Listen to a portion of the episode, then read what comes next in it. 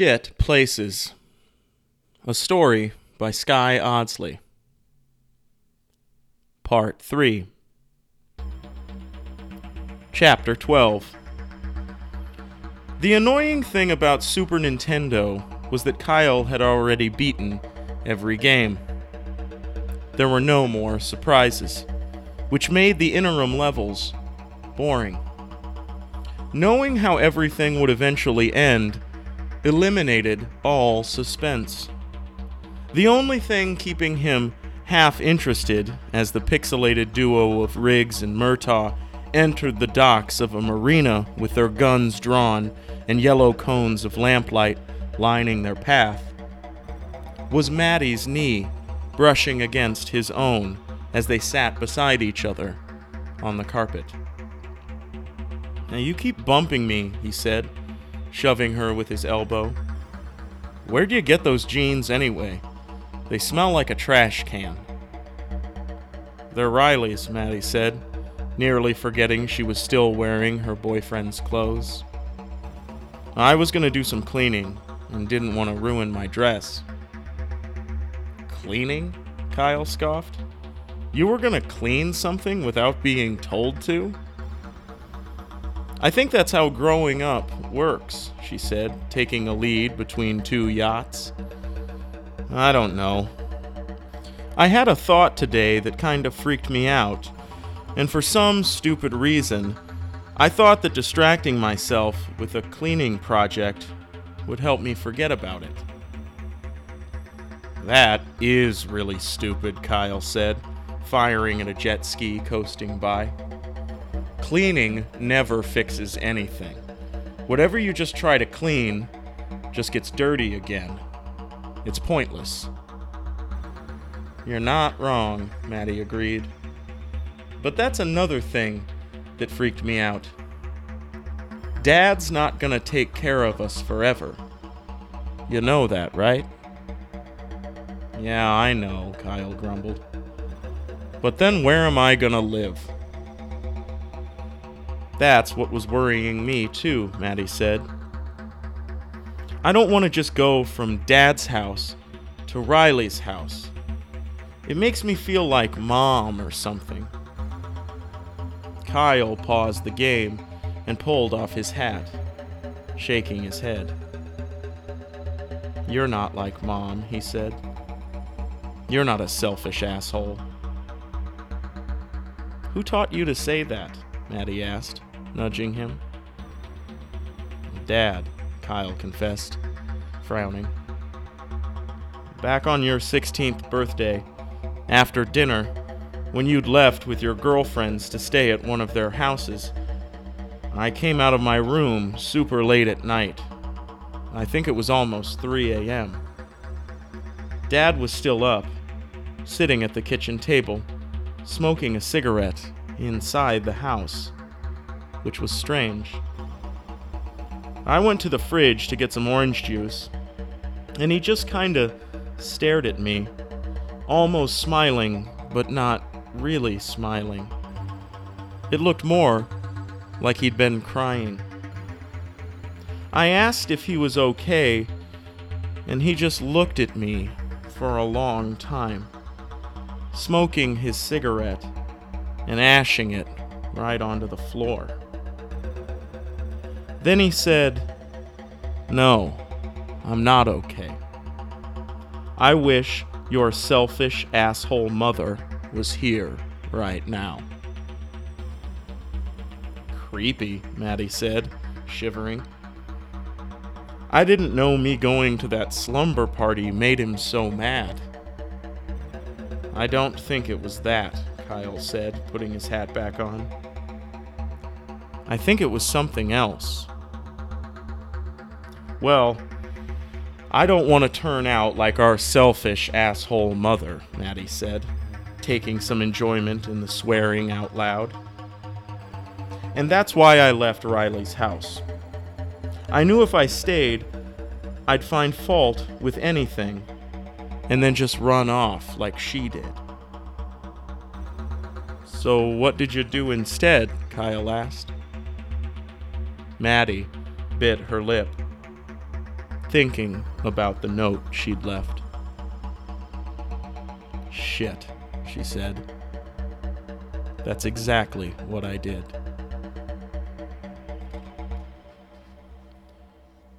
Chapter 13 Riley was under the big white Cadillac when he heard the familiar click of high heels scraping along the concrete floor of the shop.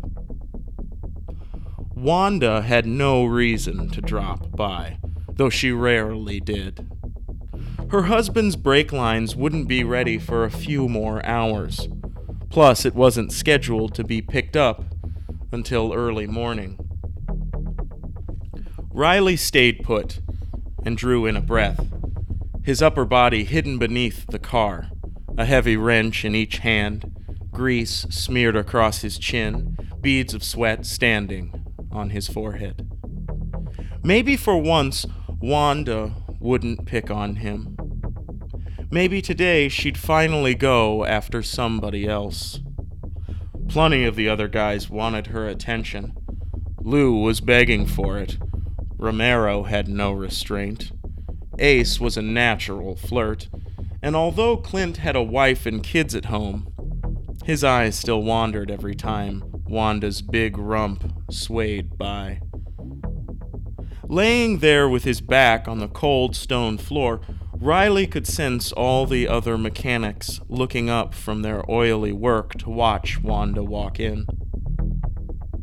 But he could tell from her determined stomping that she was headed right for him, as usual. Click, clack, clack, one heel toe after another, until the sound got so close that he could taste it in his mouth taste the plastic shine of her fancy leather shoes. Then the footsteps stopped right at his knees. Riley's tight jeans and unlaced boots always gave him away. He wondered how long he could stay hidden like this, playing dumb. Wanda cleared her throat her subtle way of announcing herself when being ignored. But Riley closed his eyes and thought of Maddie wrapped in his arms only an hour earlier. He thought about the curve of her upper lip and the smell of her hair. But then Wanda hauled back and kicked him hard in the legs, her not so subtle way of getting his attention. Out, boy, she barked. Quit hiding under there.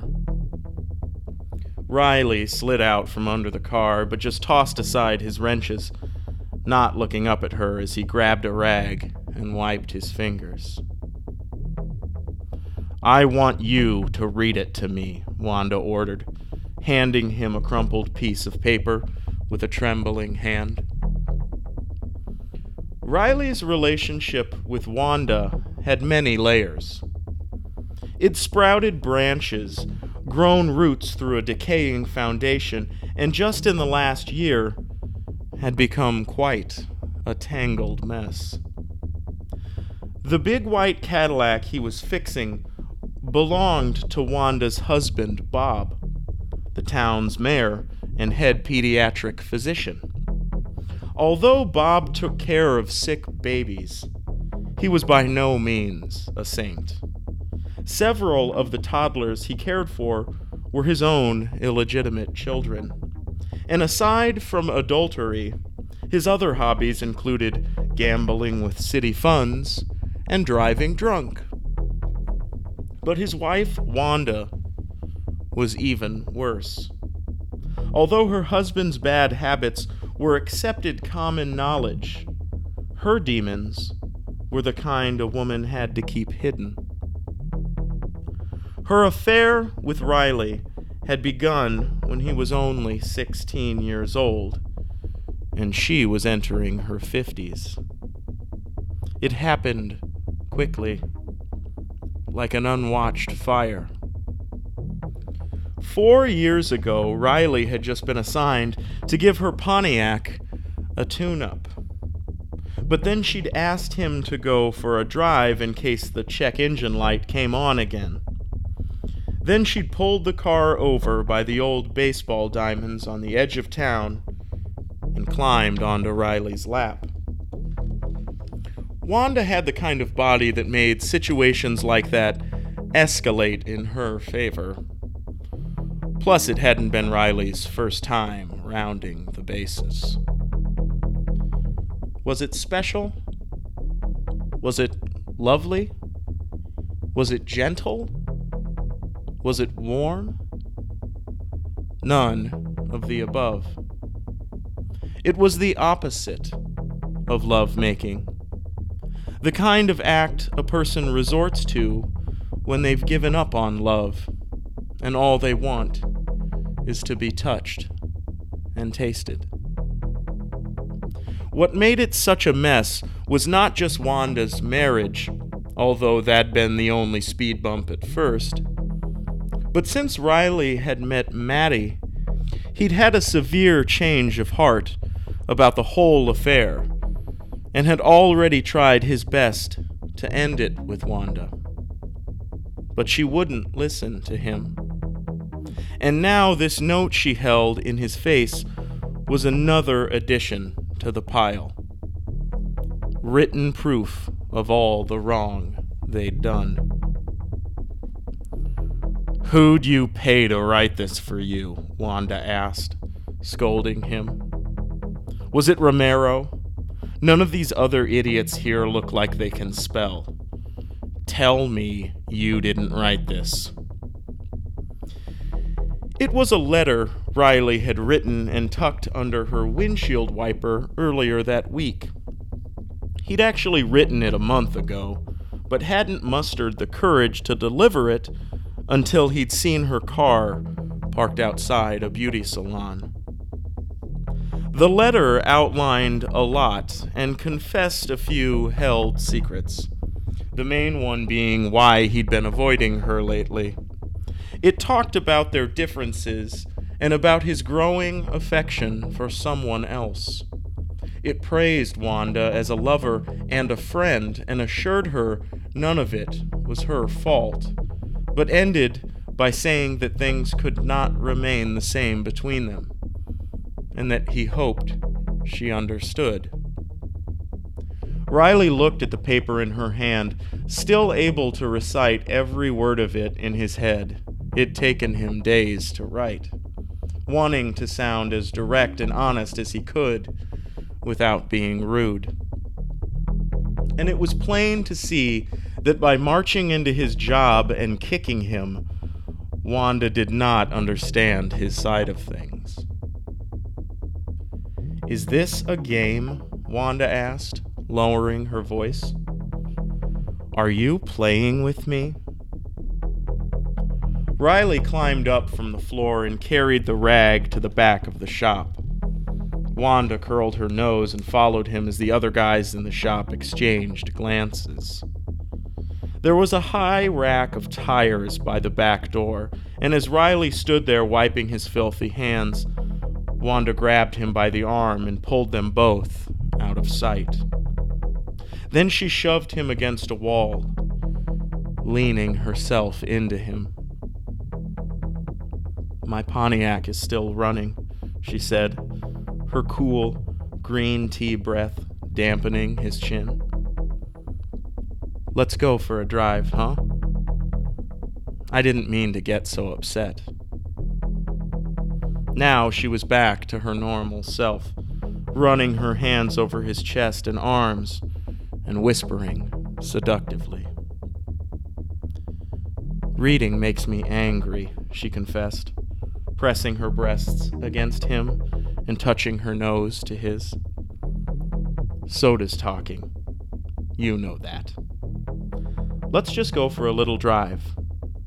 I need you right now. It was always the same. That's how shallow this all was. Riley could have written anything in that letter, and Wanda would have still just brushed it off and jumped his bones. He was nothing but a tool to her. Like a wrench, He was just the correct size for the job, and now nothing else would do. I know how you feel, Wanda teased, one hand moving over his crotch. I have to lay in bed with that drunk ape every night. We all tell lies to get by, baby boy. I'm no bimbo. I know there's lots of other girls out there that want to go for rides with you. But I'm the one you need to keep your eyes on, okay? Riley just stared at the row of tires behind her. He'd already said everything he could in the letter. Apparently, there was no easy way to do it. I can't anymore, he said, moving her hands off of him. Wanda smacked him across the face so hard that a few nearby mice shrieked and ran. You go get in that goddamn car, she ordered, pointing her sharp fingernail at him. I don't care what you can't do. You're gonna do what I say. No more talk. No more letters. No more of this. The Pontiac is making a strange noise. Now go get in it, and I'll tell Foreman you're checking it out for me. Take Romero, Riley shrugged. He's better with older models. Don't get smart, she muttered, crumpling up the note and shoving it down his pants. You want your new girlfriend to know about us? The gals at the salon told me who she is. She's that sparkly one with the lonely father. They live in that blue house on the gravel road by the high school, right? Young thing, isn't she? It's cute how you take after me. Robbing cradles. Wanda's hand returned to his crotch, but gentler this time. I tell you what, she said. Keep her. Marry her for all I care. But unless you want her to know about our little baseball games, you better get your ass in that car. Riley looked at his boots. But go wash your hands first, she said, and tell Romero to keep dreaming. Then she fixed her collar, touched her hair, and stomped off to Foreman's office. Riley used the sink and left out the back, not wanting to get hazed by the guys. He rounded the building kicking through the brush and trash in the back alley. Wanda's red Pontiac was rumbling low and actually making a strange sound, like she'd said. But rather than popping the hood to check it out, he just climbed into the passenger's seat to wait for her. Hopefully, this wouldn't take long. The Cadillac still needed work, and now he had another letter to write. This one was going to be even harder.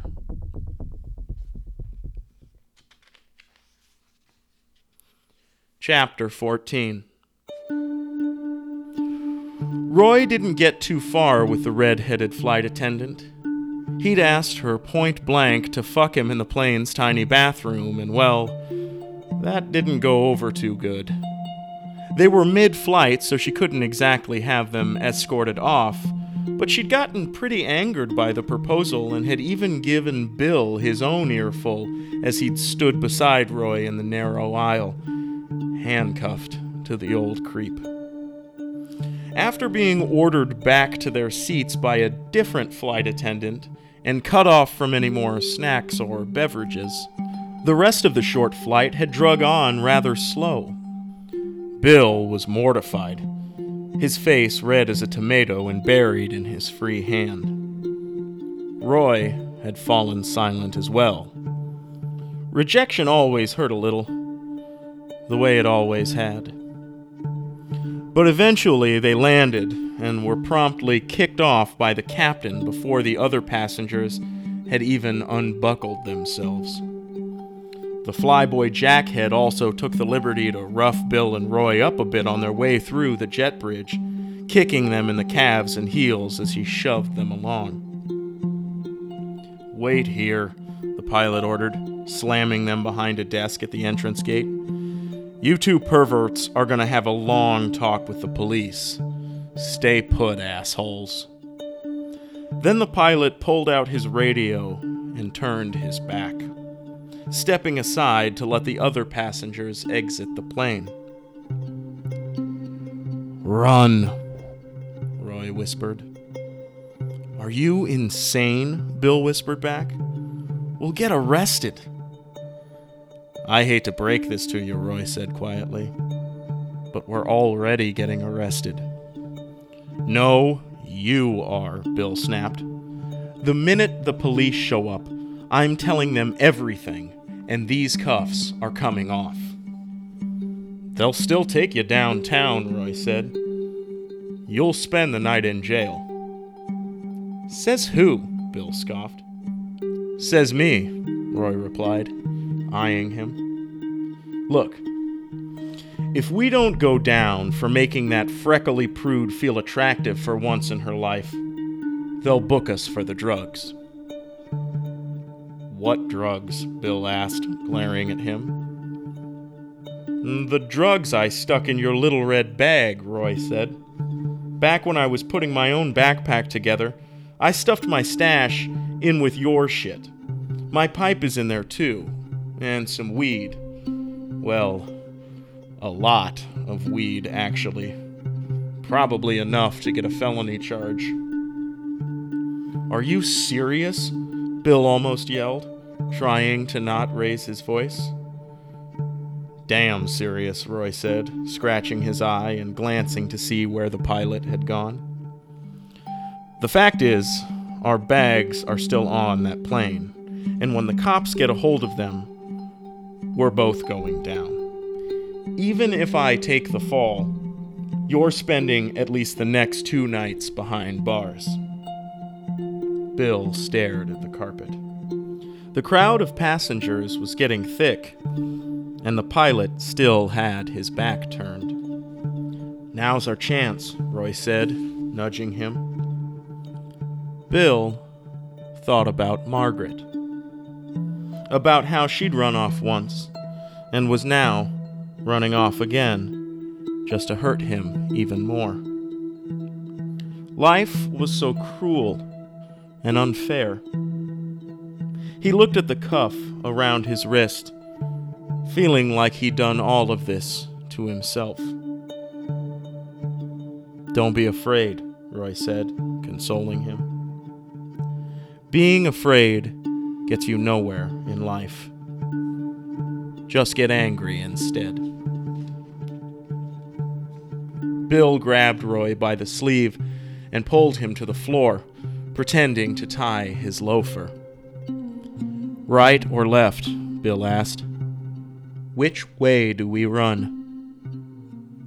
Roy read a few signs on the walls and pointed to an arrow for the food court.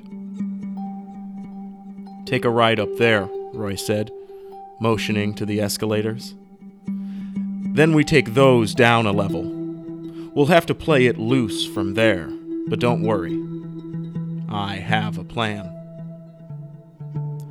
Bill didn't want to think about what he was doing. He just wanted to feel it for a minute. That rush that comes from breaking the rules. Without even hesitating, he grabbed Roy by the hand and took off running shoving a few people aside and leaping over a row of chairs. Roy followed beside him, close as a shadow, not slowing them down at all. For an old man, Roy suddenly had a distance runner's stride. By the time the pilot noticed they'd fled, they were halfway down the escalators and out of sight. Get the fuck out of my way, Bill shouted, pushing his way through the crowd. Take a left, Roy yelled, grabbing him by the arm. This way. They landed in the food court and bolted into the first restaurant they could find. No doubt the pilot and police were close behind by now, but thanks to there being no host and hardly any customers, Bill and Roy dashed through the place's empty dining room and dove behind the bar, crouching to not be seen from the lobby. The bartender was up on a ladder, putting bottles of wine into a high rack on the wall. He hadn't noticed them enter. Follow my lead, Roy whispered, nodding to the swinging kitchen doors. All these airports are the same. We go through there, and we're going to find a back service hallway. It connects all the shops for deliveries. If we can get through that kitchen, we'll be out of this airport in less than five minutes. I'll handle this, Bill said, straightening his collar. Just follow my lead. They crawled to the doors and stood up, hiding their shackled hands behind their backs and entering slowly. Two cooks were chopping vegetables, and a third man was staring into a big floor mixer, tossing in handfuls of flour. All three of them looked up as Bill and Roy entered. Hello there, Bill announced with a nervous smile. I'm Carl Santiago, and this is my partner, Abraham Moscovia. We're with the health department, here to check the dates on your frozen chickens. The three cooks didn't give a shit. One just pointed to the back coolers with his knife, and then they all went back to what they were doing. Bill and Roy galloped past the dish line and through the pantry to a door marked Employees Only, kicking it open before slamming it shut behind them. For once, and perhaps only once, Roy hadn't been lying. Now they were in an empty service hallway, following the exit signs and running as fast as they could, almost too fast for the security cameras to get a clear shot of them. One lonely guard was supposed to be watching the footage from his command office, but he'd gotten distracted by pornography on his phone and hadn't looked up in time to see the two fugitives blaze across several screens. A minute later, Bill and Roy were barreling down the final stretch to a door marked Fire Exit Only. Just ignore the alarm, Roy huffed, almost out of breath. But watch out for bushes. This is Arizona. Everything is a fucking cactus. Bill wiped the sweat from his eyes and kicked the door open. Sunlight blinded them, and the sound of the alarm stabbed them in the ears. But before they could pick a way to turn, Bill screamed as he lost his footing and tripped down a rickety fire escape staircase.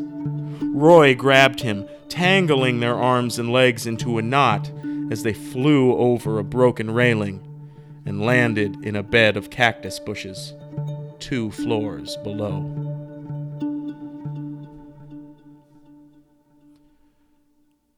Chapter 15 A fly had been living at the rattlesnake for almost a week. A long life for a fly. But after the third day of buzzing everywhere it could the kitchen, the bathroom, the beer cooler it'd grown bored of the place, landed on the wall to the right of the bar and stayed there ever since, not seeing a reason to look any further for an escape. There, among the yellow floral patterned wallpaper, it crawled in circles, weaving between the printed vines and leaves. Days had passed like this, just killing the time by looking around with its five eyes not making much sense of itself or its surroundings. But at least things were amusing. And here to the right of the bar, no one noticed the fly, so no one swatted at it like in the kitchen. And unlike the crowded bathroom, there weren't any other flies around to bother it and make it worry over its social status. Here, on the wall, it could just wait out the time until it died, taking life in one heavy slurp at a time. The fly rubbed its face and looked toward the stage. Then it noticed a white haired man seated at the bar, staring up at it. At first, this guy had been watching the stage, but then he'd shifted in his stool sitting himself more upright, perhaps to shake off an unpleasant thought. And that was when the man had noticed the fly and begun to stare. The fly stared back, petrified and immobile, hoping the man would not blow its cover. It pressed its tiny chest to the wall and tried to further tuck in its wings. Pat had just finished singing her first song of the night, and the fly guessed from the man's face that the man didn't like the song all that much. Or maybe he liked it too much. Because his eyes had begun to water. The fly still couldn't bring itself to move. If it did, it might get smacked dead. But if it didn't, how long would this staring charade go on? The fly's face began to itch. But suddenly, the man spun in his stool and returned his back to the wall, disregarding it and picking up his beer. Then he rested one elbow on the bar and the other on his knee watching Pat write down a few more names.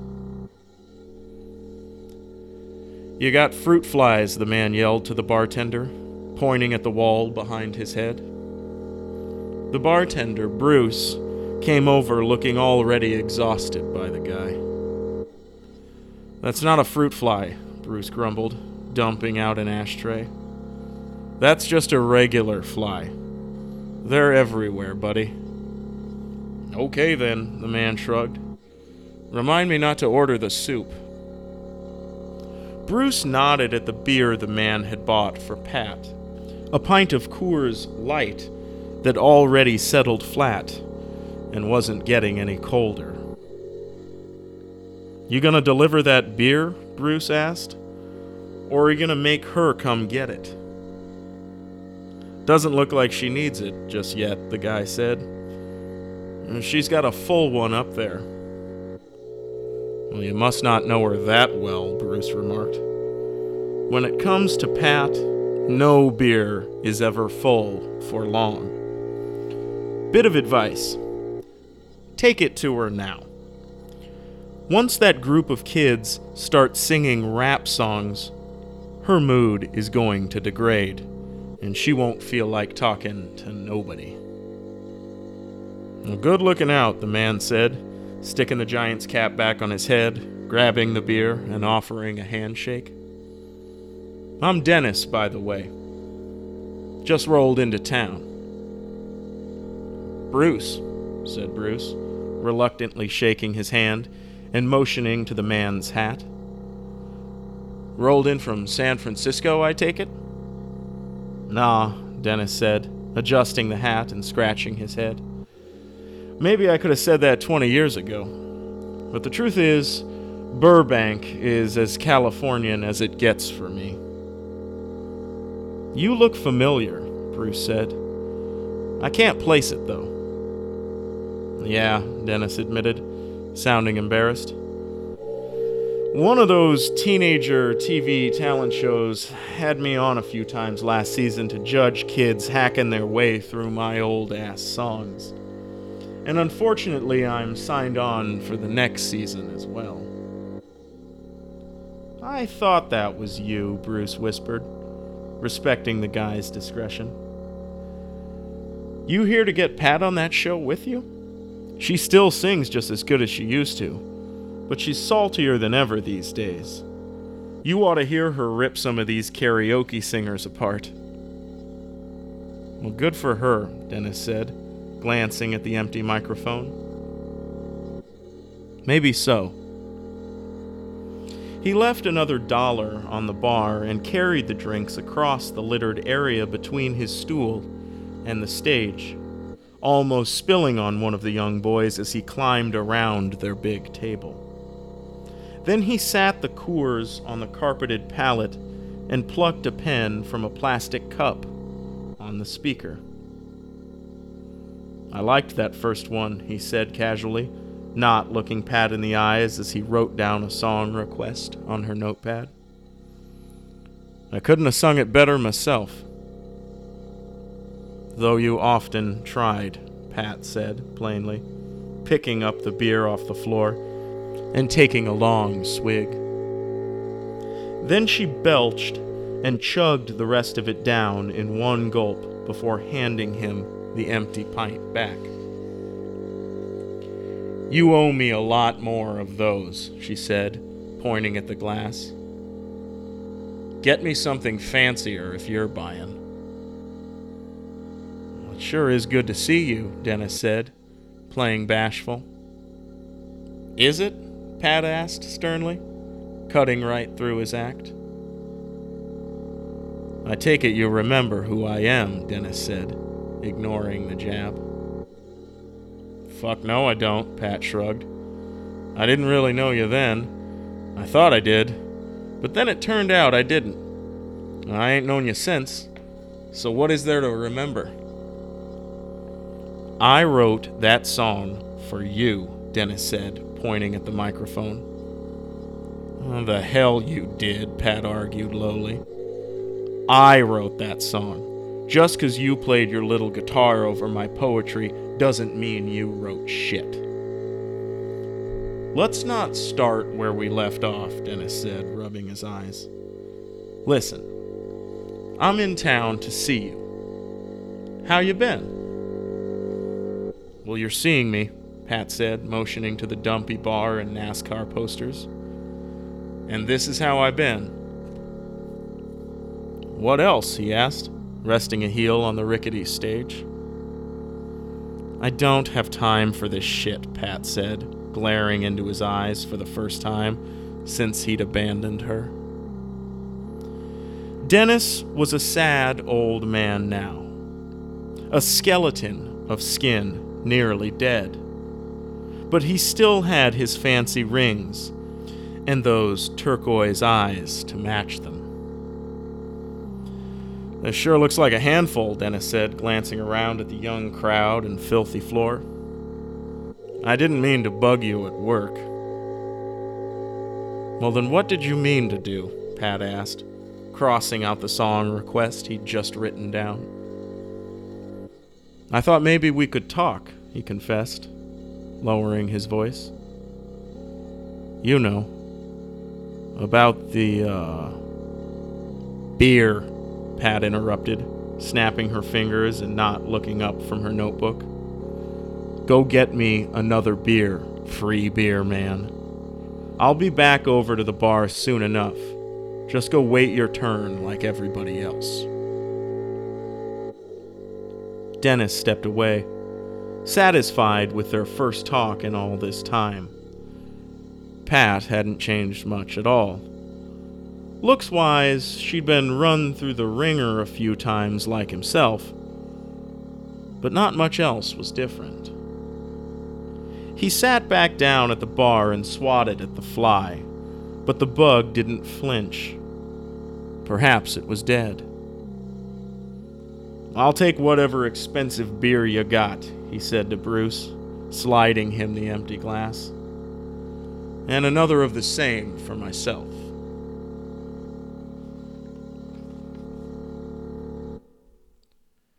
Chapter 16 Wanda came out of the front of the mechanic shop and put on her sunglasses before looking around. She didn't give a shit who saw her, but she liked to keep track of who that might be.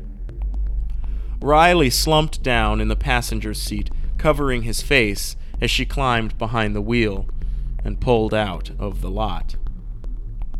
They rolled through town and took a right into the outskirts park. It was a nice day out, but it was nearing supper time in their sleepy town, and the jungle gyms and basketball courts were all empty. They reached the old baseball diamonds, and she parked behind a backstop, but left the car running. You've got a loose belt, Riley said, feeling the putter of the engine through the dashboard. I should have brought my tools. You brought the only tool I need, Wanda said, tossing her purse into the back seat. Now loosen your belt. She reached for him, but he repelled, turning away and pulling off his Raider's cap. We should really talk, he said, staring into his lap. I can't do this anymore, Wanda. I'm in love with Maddie. Wanda sat back and glared out the windshield. Talking wasn't really her thing. I'm not going to give you any advice, she said, sounding hurt. If you want to know the truth, I've never really liked anyone, let alone loved anyone. I think love is delusional. You're young, and sometimes things can seem bigger than they really are, harder than they really are. She squeezed his thigh, the back of her manicured hand laced with wrinkles. A lot of times it feels like we have to choose, she said. One or the other, this or that, to stay or go. Then she leaned in kissing him on the neck. But all those things involve other people, she whispered, moving her lips to his earlobe. But the good times, the fun times, those are just you and me. Our little secret. Riley was a tough kid. He killed spiders with his bare hand welded exhaust pipes without a mask or gloves, and had survived several raccoon bites. But Wanda's hands and mouth always made him feel like a little boy. She was so direct and strong, holding him just like she wanted while lecturing like a teacher. It'd been a thrilling kink at first, but now, with his guilt, her touch felt more like chains sliding over him and locking in place. As her hand moved up his leg, he swatted it away and opened his door, jumping out and slamming it shut. He stuck his hat back on and pulled out a cigarette, walking around the backstop and entering the baseball field as he took the first drag. He looked at the treetops figuring this would be his last smoke before Wanda ran him over. But he stood there with his back to the puttering car for several minutes, and nothing happened. The diamond's bases had all been pulled up out of the sand, and three holes surrounded him as he climbed atop the pitcher's mound. Then he turned and looked back. Wanda was crying. He'd never seen her cry before. He'd only seen her get angry and then quickly turn that anger into lust. But she looked completely broken, sobbing behind the wheel with a trembling hand over her eyes. She was wrong. Love wasn't a delusion. It was very real. And like all things human, it had its good parts, but it could also be very cruel. Perhaps life had been unfair to Wanda. Or maybe it was all her own fault. But getting back in the car and apologizing wasn't going to fix anything. All Riley could think about was Maddie. If Maddie were crying like that, he'd do anything to fix it. But Wanda looked like she needed to cry a bit. Plus, she wasn't crying about him, only about herself. There was no comfort for tears like that. He finished his entire cigarette just watching her through the chain link fence and windshield. Occasionally, she'd look up at him or over at the trees. He figured at some point she would just drive off, but the car remained there, rumbling and sputtering. That loose belt would snap for sure. He tossed his smoke down and stomped it out in the dirt, already regretting what he was about to do. Wanda watched him approach her door, but feigned otherwise, blotting the corner of her eyes with a handkerchief and scowling at herself in the rear view mirror. Riley knocked on her window. It took her longer than it should have to roll it down, and when she finally did, she said nothing. Instead, she just grabbed her purse from the back seat and dug through it in a huff. Look, Riley said, kneeling beside the car.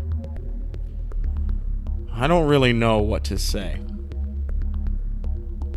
You don't have to say anything, Wanda said, snorting in a tear. The last thing I need is to talk to a child about my problems. If I wanted that, I would have had kids of my own. You're just a dumb, selfish boy. That's what all men are just dumb, selfish boys. And now you're dumping me for a younger woman. It's so predictable, it makes me sick. Riley, you know me. I don't like anyone, but all of me. Head to toe, I gave you. I let you touch me, kiss me, hold me down. You're too young to understand this, but that takes a lot for a girl to do. We're fragile beings. Nothing that you said in that letter hurt me. It's what you didn't say. It's one thing to read that there's someone else. I'm old. I know there's always someone else. But with you, I finally had someone else.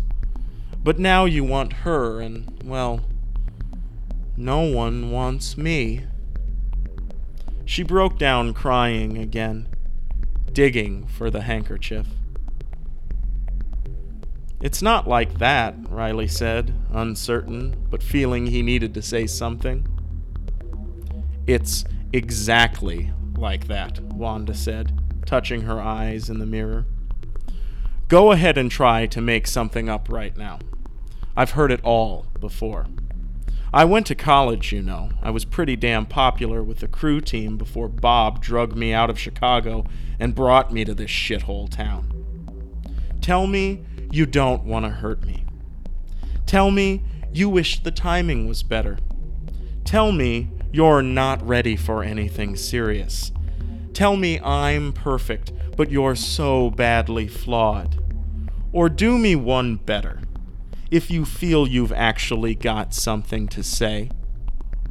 Tell me the truth. Tell me what she's got that I don't have. Riley looked across the empty park and spat. She makes me happy, he said. I think about her all the time and just feel excited and lucky. Riley looked up and Wanda was staring at him, breathless. Well, she said after a moment, stuffing the handkerchief back into her purse. That's funny. Because I was just going to say that about you.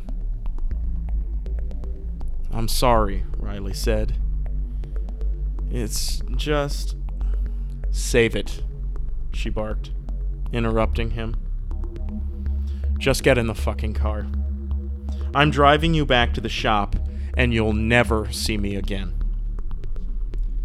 Listen, Riley said softly. Shut up, she ordered, fixing her makeup. We're through, greaseball. It's over. I'm leaving you. Riley suddenly felt relieved. If thinking this whole breakup was her idea made Wanda feel better about it, then she could have at it. But a tinge went through him as he rose to his feet, thinking about never getting to touch Wanda again, which stung a little. Wanda was awful fun to touch. Had he just made a mistake? Riley's head ached at the thought that this day was only half over. He still had to finish Bob's brake lines and then execute the even more intricate task of confessing this whole affair to Maddie. After already enduring this much crying, he knew writing another letter wasn't the best plan. He'd think it over once he was back under the Cadillac, a place where he always did his best thinking. And by midnight, he'd know where he stood. Either up shit creek without a paddle, dumped himself and likely trying to win back Wanda, or at peace with the past and entering an honest, loving relationship. He wished he could see Maddie now and get it over with, but he'd left his phone at the shop. He climbed in the passenger side and buckled up, feeling even more like a little boy. Wanda put the car in reverse and threw an arm around the seat, looking back over her shoulder. But then the engine popped and died, and black smoke began to seep up from under the hood. Fucking seriously, Wanda groaned, cranking it back into park and loosening the bun in her hair. That's your radiator hose, Riley said, rolling down his window and studying the hissing sound coming from the engine. Belt might have snapped too, but you just blew a hose for sure. Uh, the thermostat must be out. Well, Wanda said, with a bobby pin in her mouth, letting her gold and gray hair tumble over her eyes. Can you please quickly fix it? I've already been gone long enough. That moron of a mayor thinks I'm at the travel agent. Get out there and do whatever you gotta do to get this thing moving. Oh, we need a tow, Riley shrugged, reaching over and twisting the keys out of the ignition. Without a radiator hose, this thing will overheat and might blow. Just spare me, she snapped, wrapping her hair back up. I'm not in the mood for a lesson in auto mechanics right now. If you say it won't run, I trust you. But just shut up about it. Now get out. What? Riley asked. Aren't you going to call the shop for a tow?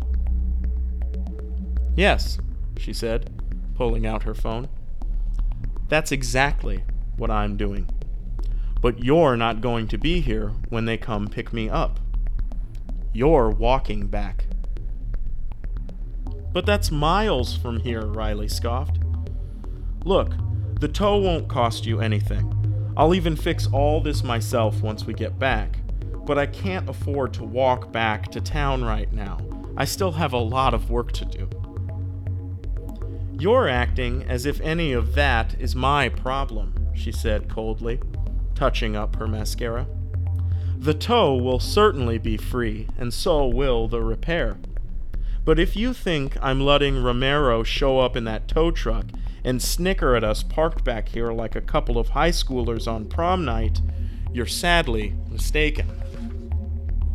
But Romero already knows we left together, Riley whined. And so does Foreman. They'll be here in less than 10 minutes. Please just call them. I'll call them when I'm damn ready, Wanda said. And it should only take them nine minutes because you're pushing this damn thing back to the park entrance. Riley closed his eyes.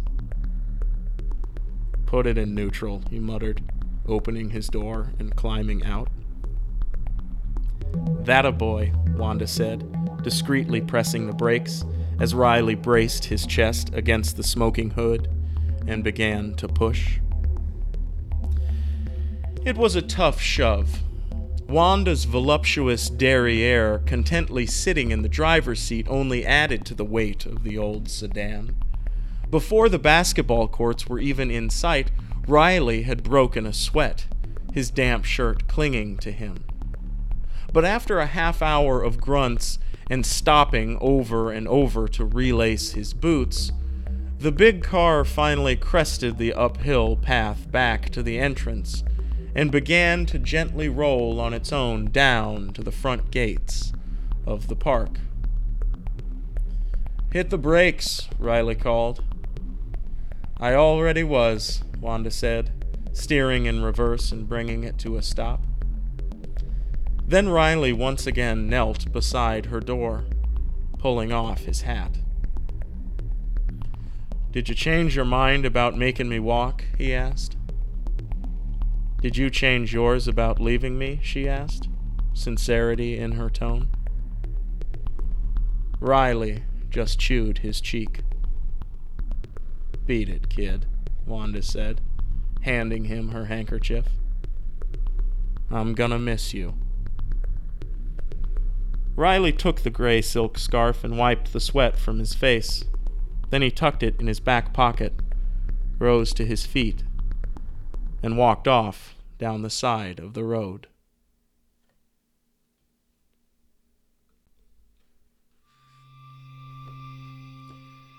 Chapter 17 Bill and Roy staggered along the shoulder of the desert highway, both of them stuck with cactus thorns and burnt from the Arizona sun. They had already been walking for two hours, but they walked on, holding out their thumbs and not saying a word to each other. Apparently, no one was in the mood to pick up a pair of handcuffed strangers. All the cars just blasted by, some even laying on the horn or swerving to the opposite lane. This was the first trip Bill had been on without the kids since his honeymoon. He hoped this wouldn't be as memorable. Thankfully, he still had his wallet, but the rest of his things were back in the plane, likely being rummaged through by the police. Roy, on the other hand, was just as penniless as when they'd met, but looked even more so now after ripping up his shirt and pants in the tumble. Plus, a snake had bitten him on the arm, and now that arm was beginning to swell as the bite mark turned black. Bill was impressed that Roy had refrained from complaining about it for this long. You ready to take that shit yet? Bill asked, dropping his thumb and shielding his eyes from the sun. Afraid not, Roy said. My stomach sure is upset, though. Feels like I got a rock in there or something. Bill looked up the road. There was no skyline in sight. Are we going the right way? Bill asked. I still haven't seen a sign for Phoenix. Where the hell was that airport anyway? We're in the desert, Roy said. No man's land. Even the places here ain't much place at all. Just keep walking. We'll get somewhere eventually. We're not here for sightseeing, Bill argued. I need to get to Phoenix today. Our first priority should be to stay alive, Roy said, inspecting his arm and scratching his chest. And the second one should be finding a drink. I want to argue that this is all your fault, Bill said, dragging Roy along behind him. But now's not the time. I see a semi coming. Act more hurt, all right? Maybe fall over or something. Bill stepped out into the road and began to jump up and down, waving his free hand in the air at the approaching truck. Roy grabbed Bill by both sleeves and yanked him back onto the shoulder just as the semi flew past, almost running them over. They stumbled back, falling over the guardrail and down into the thorny brush several feet below. Ah, oh, hell, Roy muttered, plucking a burr from his forehead. What a maniac, Bill griped, writhing on his back. He was going to hit us. They helped each other to their feet, brushing off their shoulders and knees. Then Bill noticed a shimmer in the corner of his eye and turned, squinting. Over there, he yelled, pointing west. Oh, thank God! Those are buildings. I can see them now. This road probably curves at some point, but if we cut across this patch of sand, we'll save a lot of time. Roy looked but couldn't see a thing. He had very poor eyesight to begin with. But in his poisoned haze, everything just looked like glowing yellow. It's probably a mirage, Roy said, but fucking go for it. We shouldn't be on this highway when the sun goes down anyway. I'll follow you, Bobby. Bill grabbed Roy by the hand and pulled him along. Soon their shadows lay stretched across the pale, dusty ground, and they'd cut the distance to Phoenix in half. Never thought I'd need a camel in my life, Roy huffed. Sure could use one now, though. Something feels different about the air down here, Bill said, his mood improving. I don't know if it's just me or if the air is actually lighter. It's just you, Roy said. You're dehydrated. Save your breath for when we get to a bar. I sure could go for a margarita right now. I wonder what she sees in this place, Bill said, his delirious, glassy eyes scanning the horizon. I mean, Hawaii? Sure. Montana? Big sky country? I get it. But here, everything just seems so. barren, Roy said, finishing Bill's thought for him. Empty, bleak, dried up. A lonely armadillo waddled across their path, heading south. Roy studied the little armored rodent, smirking to himself. It's kind of like that fellow, Roy said pointing to the thing. When pushed hard enough, even the best of us curl up into what we really are and hide. If someone ran off to a shit place like this, well, I'd say they likely never knew nothing but shit places. I suppose you're right, Bill said, not wanting to fully analyze the idea. I guess I'm lucky she didn't wind up in Russia.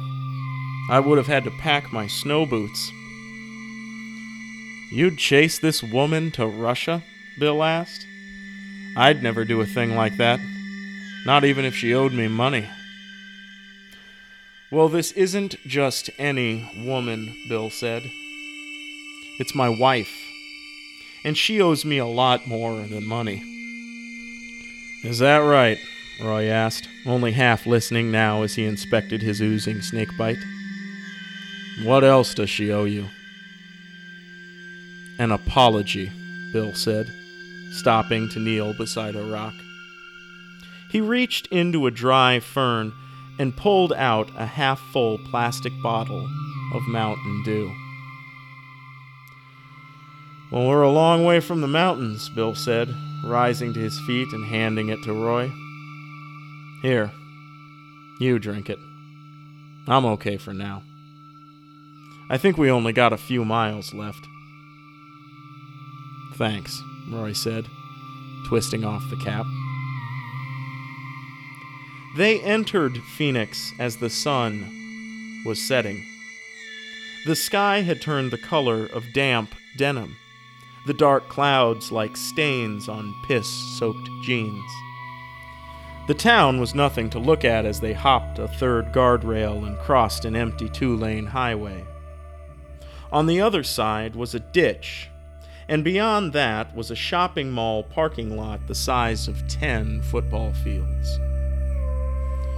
Watch your step, Bill said, easing them both down into the ditch.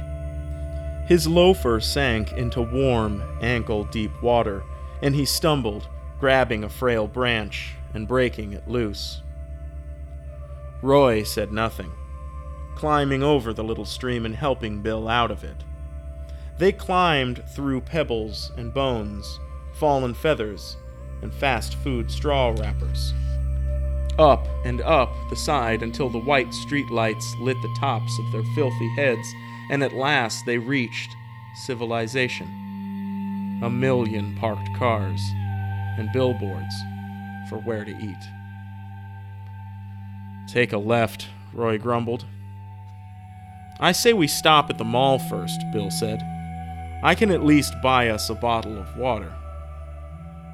No time for that, Roy said.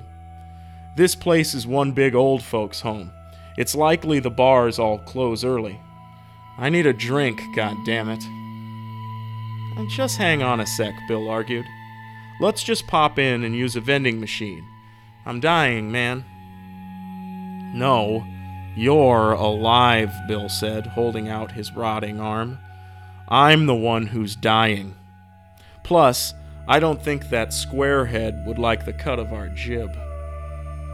Roy pointed across the lot to a security car parked with its headlights on. Best keep our distance, Roy said. I'm sure all the radio jockeys are looking for two dumbasses handcuffed together. Keep a low profile, would you? Let's just climb back in that ditch and take it around till we see more signs. I got a better idea, Bill said, looking further down the highway at a tall, glowing neon cactus. Let's get a margarita. Chapter 18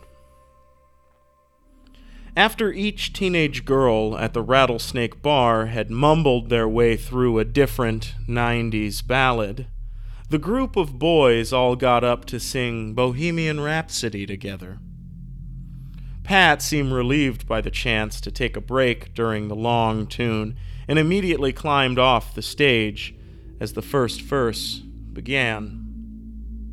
She used the restroom, taking her time to touch her hair and lips in the graffitied mirror above the sink. Then she pulled open the door and headed for the bar.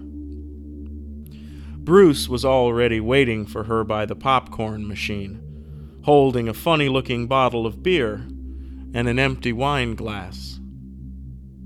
What in the crap is that? she asked, taking a handful of popcorn and shoving it in her mouth. It's Belgian, Bruce said, reading the bottle's label as he poured some. Whatever the fuck that means. This shit is 12 bucks a bottle. Neil Young over there bought it for you. I think you're supposed to drink it out of a wine glass like this. That's not Neil Young, Pat said, taking the beer from him and tasting it. I know, Bruce said. It's that guy from your old band, isn't it? I saw him on that awful talent show not too long ago. So did everybody else, Pat grumbled.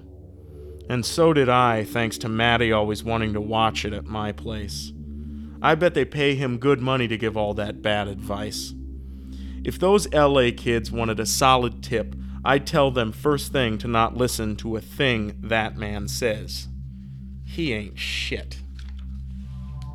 I smell an old flame burning, Bruce said, glancing down the bar. Celebrity like himself pulling off to a dive like this just to see you? It's awful romantic, if you ask me. Awful is right, Pat said taking another long drink and wiping her mouth as she noticed Dennis watching her. That's just his way. He likes to build you up so he can shove you down. Maybe he's changed, Bruce shrugged. It's a good thing you got that big wiener, Pat said, trying to read the beer label herself. Because, Bruce, my little stud muffin, you are dumber than shit. People don't change, they just get old and full of regrets. That doesn't make them any different, just sadder, is all. I love you too, Bruce said, playfully sneering. You better hurry. This song only has ten minutes left, Missy. What did I say about calling me that? Pat lectured. Bruce put up his hands and walked away, leaving the bar to clear off tables as more school kids arrived for drinks. Pat picked up her fancy glass and walked over to where Dennis sat waiting for her. You get three questions, she said, not taking the empty stool beside him and only leaning against the bar instead. Where's our baby? Dennis asked, getting her direct drift. Couldn't tell you, she said.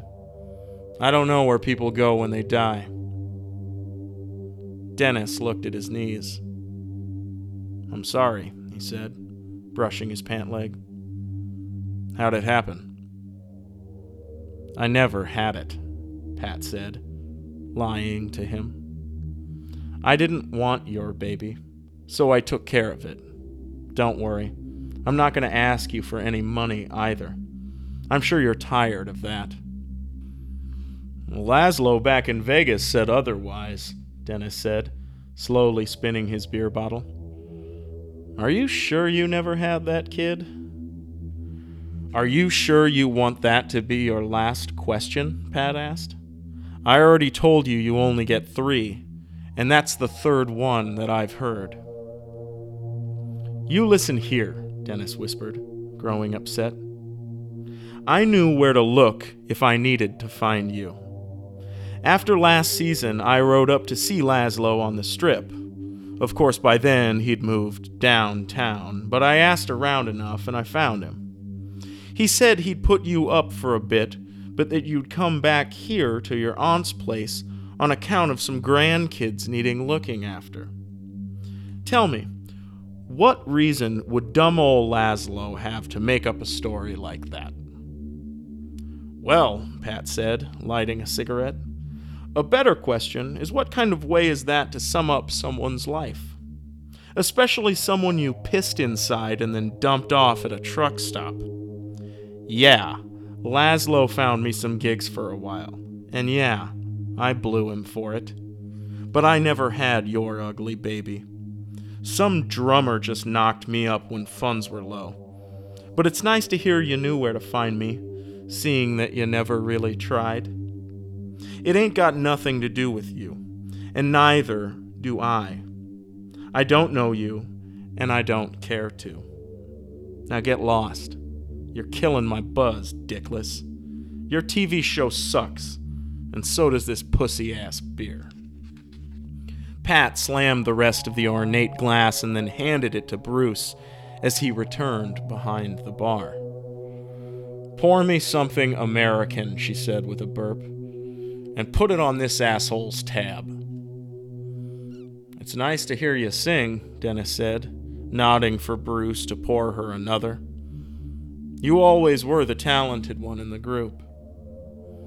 Well, it's about time you said that, Pat agreed. You're not wrong. Time is a funny thing, Dennis said, looking back toward the fly on the wall. Don't get philosophical, she grumbled. The 70s are over. No one cares what you have to say about anything. I guess I'll have to sing it to you then, Dennis said, raising his bottle in a toast. Any chance of getting a spot up there tonight? Pat stared into his eyes. He was still handsome and just as charming, playing it cool the way he always had. I don't mind writing it down again, he said, smiling. But don't cross me off this time. You're up next, she said, giving him a suspicious, sideways look. Uh, you still do duets? he asked, nudging her. Don't push your luck, she said, taking the beer from Bruce. Then she turned and walked back toward the stage. Dennis watched her rear, lifting the bottle to his mouth and swatting at the fly. In the 60s, Dennis's vocal delivery had a necessity over flair quality. The words were never his own, so he sang them as such. His glinted fingers sliding up and down a guitar fretboard had been his main voice, his left hand dancing as his face hung motionless behind the microphone, using just his eyebrows to accent every monotone word. But in Blue Wave's prime, he'd been young and naive. His beard and long hair had given him the appearance of a life lived hard, as the band's lyrics suggested. But he'd only been a talented musician then, playing the role of a haggard, lonesome poet. But now, Dennis was an old man. Pat had no clue what kind of life he'd lived in getting there, and she had no intention of asking. But as he climbed onto the small carpeted pallet and pulled the microphone from the stand, cradling it beneath his chin and squinting over his shoulder at her, she could tell that he'd changed somehow. Perhaps he'd finally become the defeated artist California now considered him. Maybe after decades of live shows, he'd actually learned to sing from the heart. But what it really looked like was that he just accepted his performance flaws and now used them as charisma. Like someone's half drunk father about to deliver an off the cuff wedding speech. Everyone in the bar couldn't help but stare figuring they were about to hear a really shitty version of Suspicious Minds, or even worse, My Way. How do, Dennis said to the murmuring crowd. It's been a while since I done this. This isn't open mic night, Pat said from behind her machine. No banter allowed. Her jab got some laughs, and Dennis smiled, scratching his eye as the song he'd picked out began to play. Pat was impressed.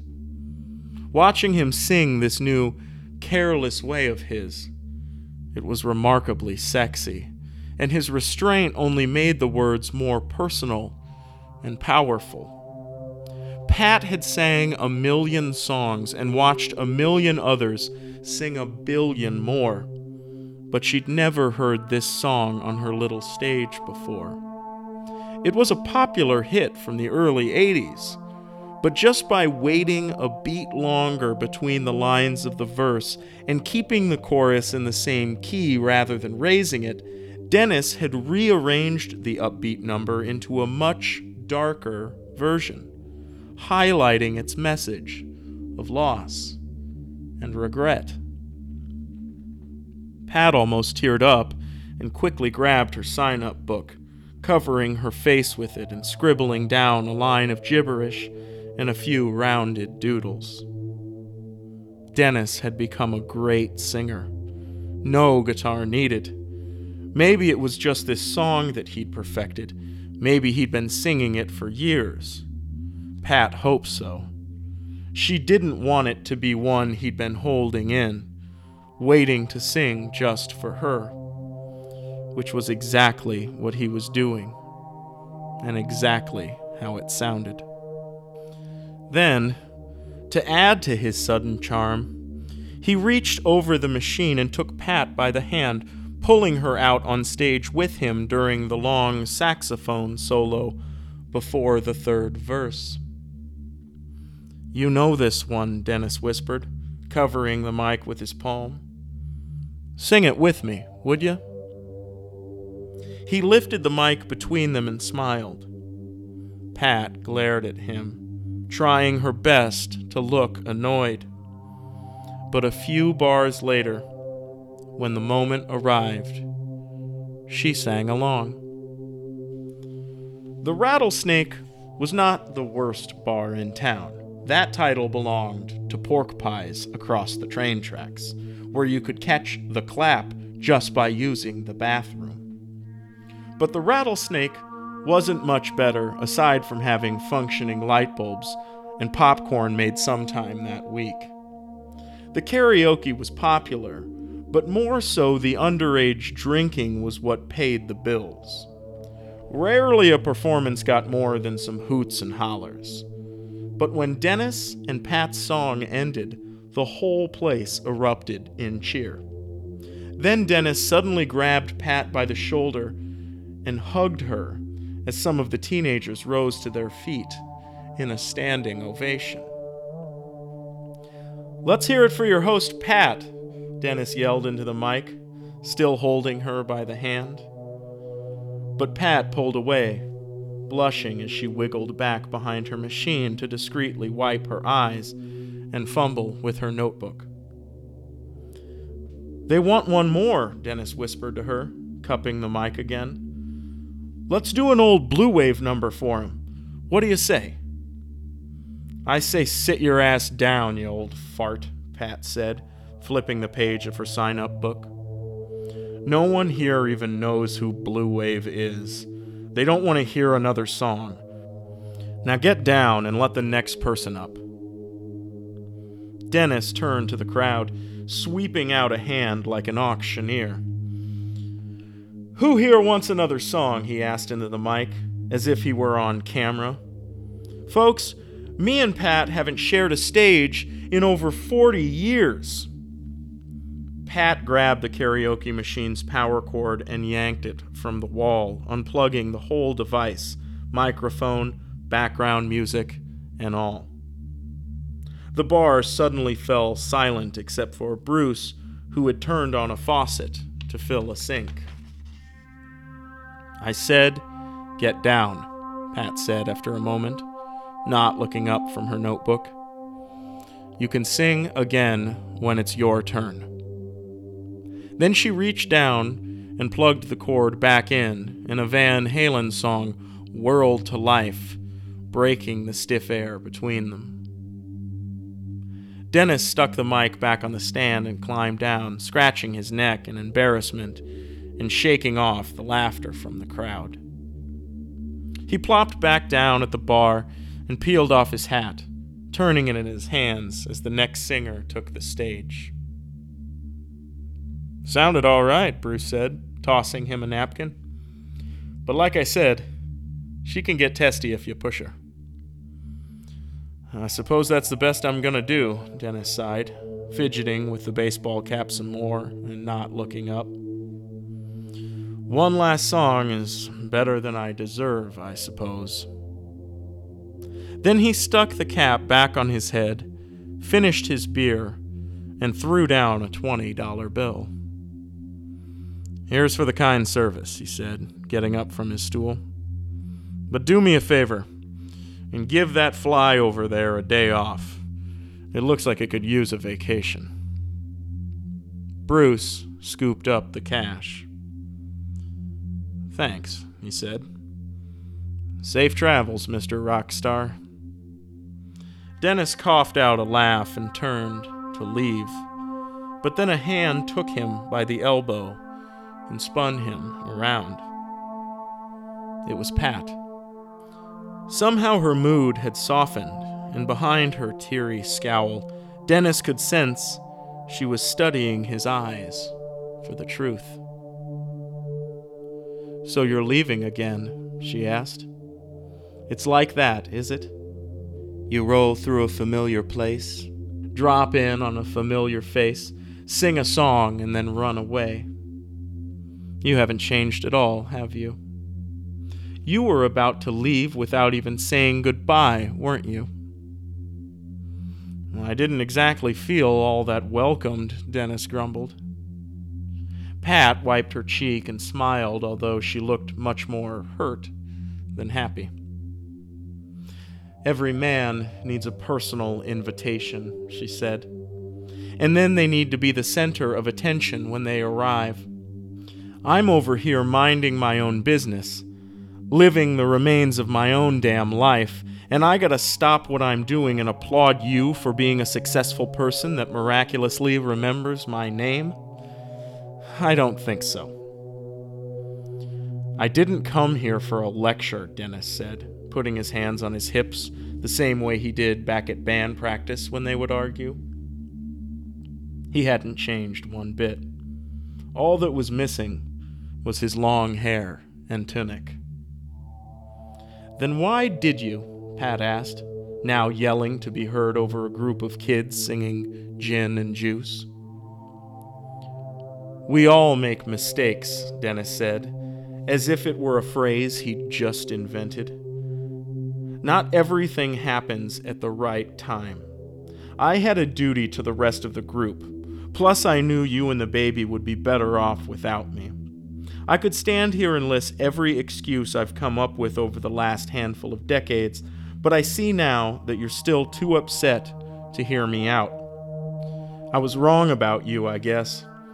I thought you'd make it on your own, that Blue Wave wouldn't last without you, and that you'd land a solo record deal and leave us all in your dust.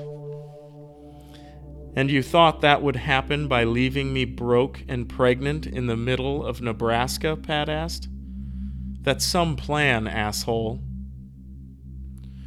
I was born on a farm, Dennis said, crossing his arms. Here we go, Pat said, taking a stool and signaling for Bruce to pour her another beer. This one again. I worked day and night for my old man, Dennis continued, beginning his same old defensive monologue. Balin hay, you name it, I done it. Fingers to the bone. Sweat so hot it evaporated right off my shoulders. Sun up to sundown, Sunday through Sunday. The kind of labor they only make prisoners do these days. In every muscle straining moment in those fields, I had one goal in mind to save up enough for a guitar and a one way ticket out of that hellhole. And you know what I did?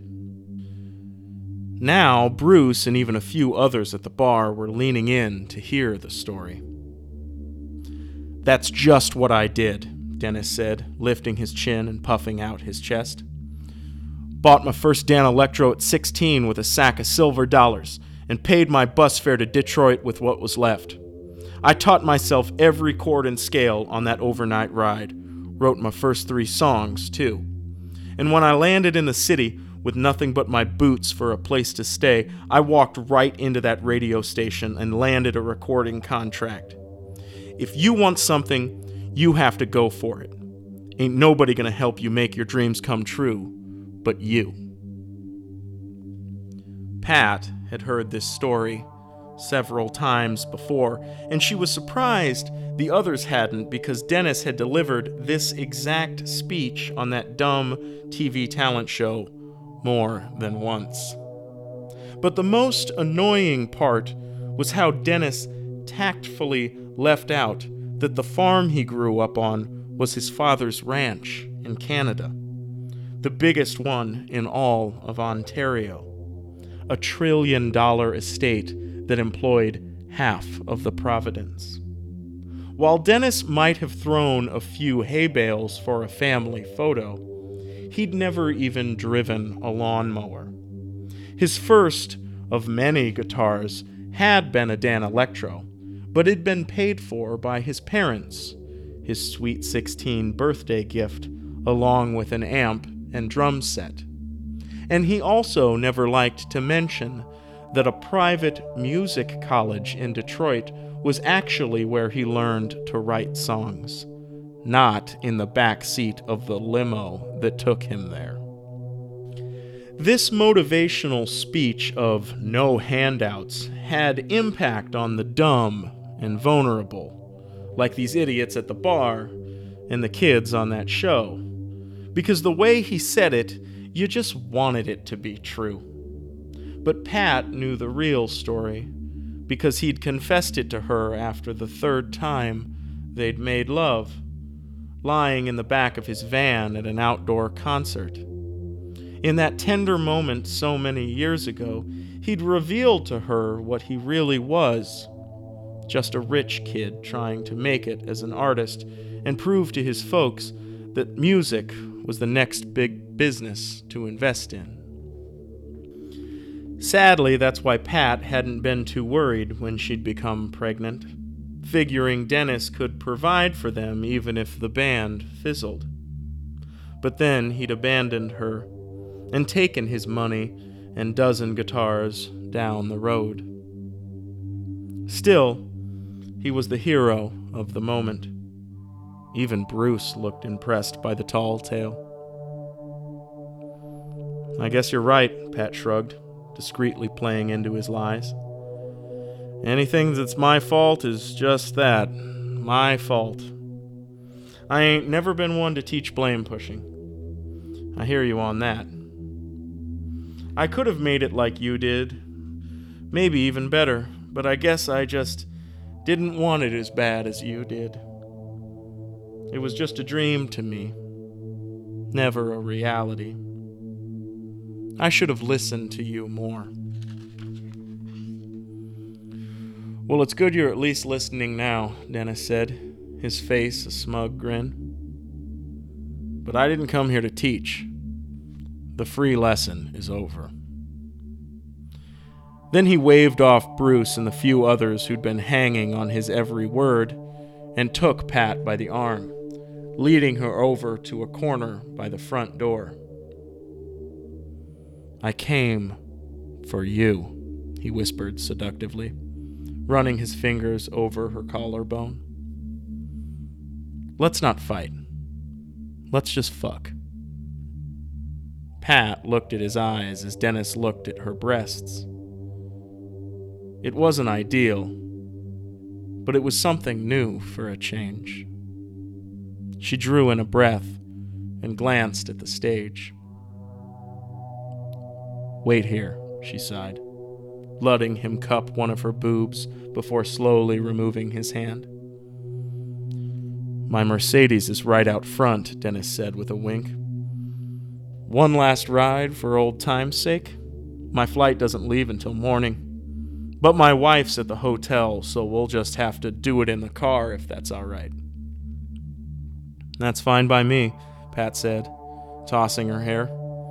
Wouldn't be like old times if it wasn't in a car, I suppose. You're still the devil, Dennis said, grinning like a beaver. Come on, let's blow this dump. I'll meet you out there, Pat said, slapping him on the butt. Go get it started for me. It's already warming up, he said, kissing her on the cheek and then sliding out the front door with a tip of his cap. Pat turned back to the bar. Bruce and everyone else was staring at her, waiting for the juicy details. I'm going on a little run, Pat announced, finishing her beer and elbowing a woman beside her. Bernadette, can you take over hosting while I'm gone? I'll only be an hour, maybe less. Bernadette knew how to run the machine, but her eyes were awful bad, and she wasn't the best at reading the sign up sheet and song requests. Uh, sure, I guess, Bernadette said. Can I sing one myself? Sing your heart out, girl, Pat replied, slapping her on the back. Just don't let anybody spin the microphone cord like last time. Gotcha, Bernadette said, climbing out of her stool into her walker and scooting toward the stage, dragging her wheeled oxygen tank behind her. You're really gonna fuck that dirtbag? Bruce asked, leaning over the bar and giving her a fatherly glare. Oh, I'm gonna fuck him, Pat said. Hand me my bag, would you? Pat pointed to a leather purse on the floor behind the bar, a tote she kept stocked for this kind of spontaneous scandal. Mouthwash, some weed, perfume, condoms, all that. Bruce knew the bag well. Well, hell, Bruce said, picking it up and handing it to her. See if you can get me another 20 bucks while you're at it. I'll take what I can get, she said, zipping the bag open and then quickly zipping it closed. Then she got up and headed out the front door, almost running. Bruce poured a beer as Bernadette took the stage, shouting into the microphone for everyone to shut the heck up. He couldn't remember a time when Pat had seemed this excited. It was strange, but like the jackass from TV had said, at least she was getting what she wanted.